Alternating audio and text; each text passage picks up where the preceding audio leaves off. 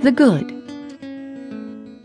Fans of the psychological thriller, and even those who prefer other genres, will appreciate the artistry of Ms. Flynn in drawing the character of Amy Elliott Dunne.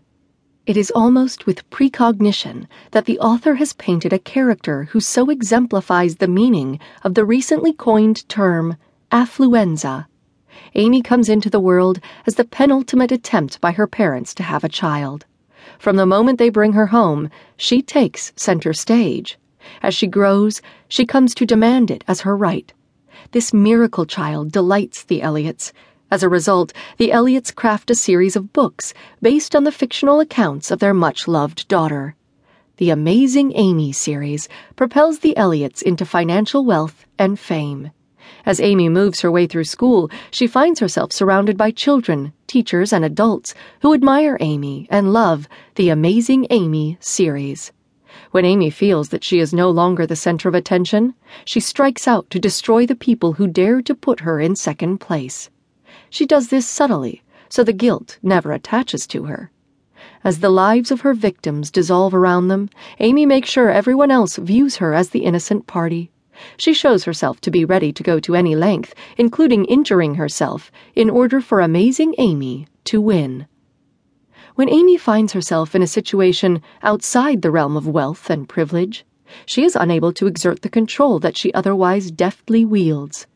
She has no frame of reference because she has always been privileged. Even while unemployed, she wanted for nothing because she had a well padded trust fund at her disposal.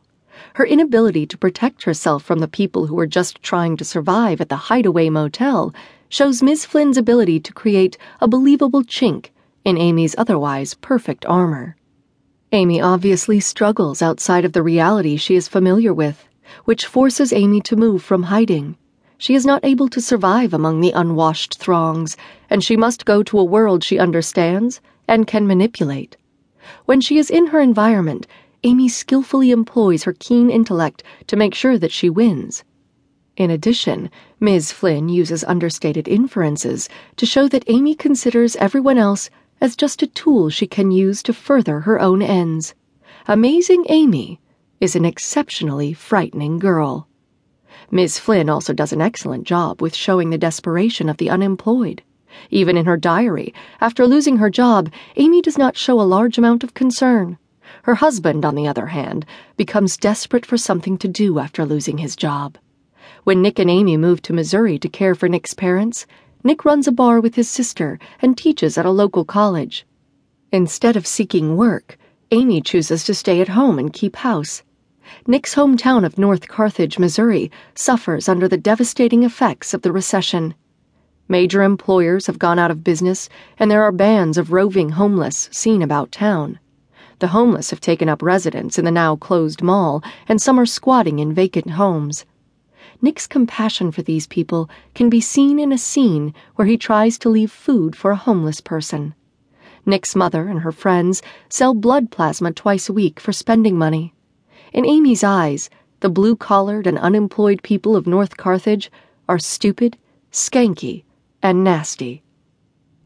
The author has made the transformation of Nick from a relatively happy regular guy into a vassal of amazing Amy easy to understand. Amy does not want Nick to divorce her because it would mean that she had not won. However, she cannot allow herself ever to take second place in anything.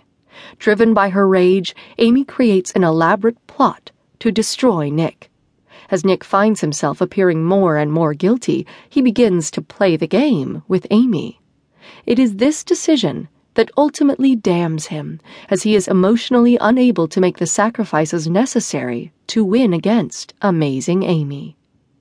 It is also intriguing that Amy follows in her parents' footsteps. She gains a degree in psychology. She writes personality quizzes for magazines.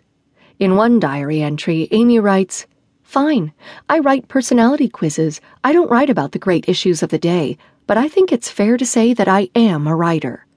She then adds, But really, I do think my quizzes alone qualify on at least an honorary basis, right? As it turns out, her diary is her greatest work of fiction. In addition, when she writes the story of her kidnapping and rape by Desi, she drops her name altogether and entitles the book amazing.